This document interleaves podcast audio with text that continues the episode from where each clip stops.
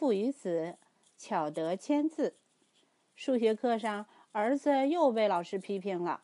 老师拿着儿子的数学作业本说：“瞧瞧，瞧瞧，你这都写的是什么啊？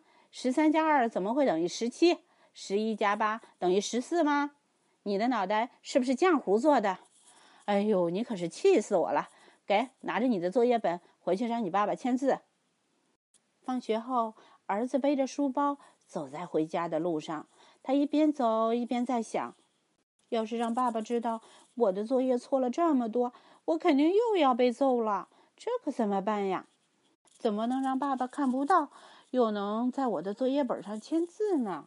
儿子想呀想啊。回到家的儿子放下书包，拿了一支笔和一张纸，用一块布蒙住自己的眼睛，趴在地上开始写大字。一会儿，爸爸走过来了。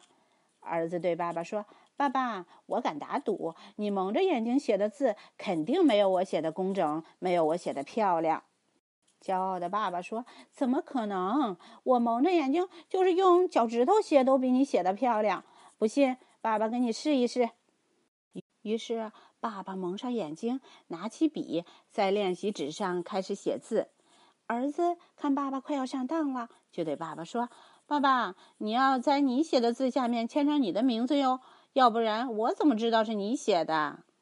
爸爸说：“好的，我就蒙着眼睛给你写一下我的名字。”儿子瞅准机会，从书包里悄悄地把自己的作业本拿出来，然后在爸爸的手底下把他的练习本换成了自己的作业本，然后塞到爸爸的笔下。爸爸可不知道呀，刷刷刷，在儿子的作业本上签下了他的名字。好了，现在我们就来比一比吧。